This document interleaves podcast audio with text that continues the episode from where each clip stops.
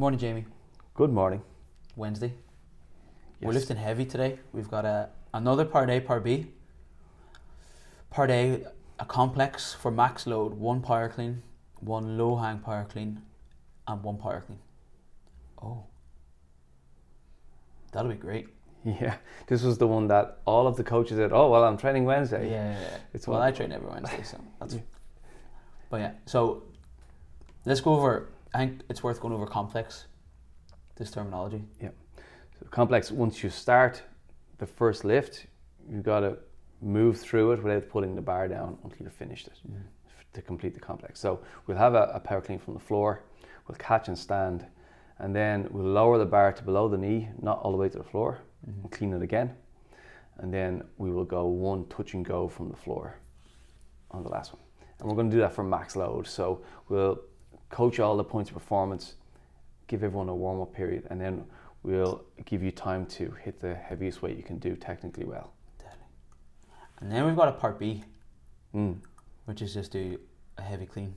Yeah, clean 1RM. Yeah, and that's doesn't have to be power. You can squat that. You can squat that, yeah. So what's your when you are writing this? What's your logic behind doing three types of power cleans to heavy Mm. to then go into a clean one RM?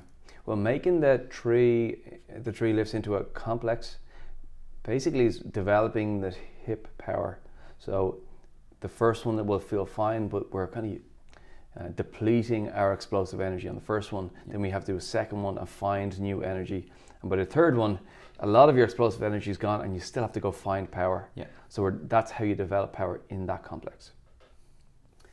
And then when we come, when we finish doing that piece and go to one RM clean, um, what we're the adjustment is we're allowing you to drop lower to catch it. So we'll then develop speed into the catch. Nice. So uh, people's um, ability to move the bar high might be impacted by the Yeah. complex. So we're, we're then going to compensate by just getting faster and deeper in the catch Mhm. position. Um, my go-to on this, like the ego part of my brain, sees the clean one RM and makes me go, oh, "Don't fucking use all that energy in the first part." Hmm. So is it worth potentially sacrificing some kilos for that second part and really developing all that power in the first one? Or what would your if I was doing your class, what would you say to me in that scenario? Would you push me to keep going on the first part? Yeah, so uh, I think when we're in training, 85%, 90% of our time we should be thinking about developing, Yeah. making ourselves better. If you go easy on the first part in order to get the win on the second part, you'll walk away with a win, but really no new capacity, Yeah. but you'll feel amazing. Yeah, you get an ego boost. You, yeah, for sure. And there's value to that.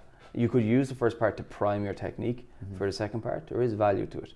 But I think it's more valuable to try and extract every piece of value, which is develop that first part by swinging for the fences and then see what you can do in the second part. We have seen people hit cleans a new one rep max under like they're fatigued and all of a sudden they do it Do it all the time. all the time. Exactly.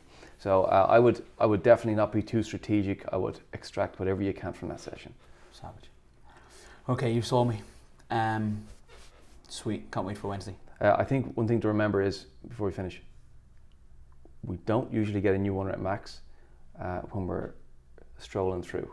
This is one of these days where we have to get ourselves mentally ready for a big lift as well. So in that session, as you're building up to the weights, you got to want it.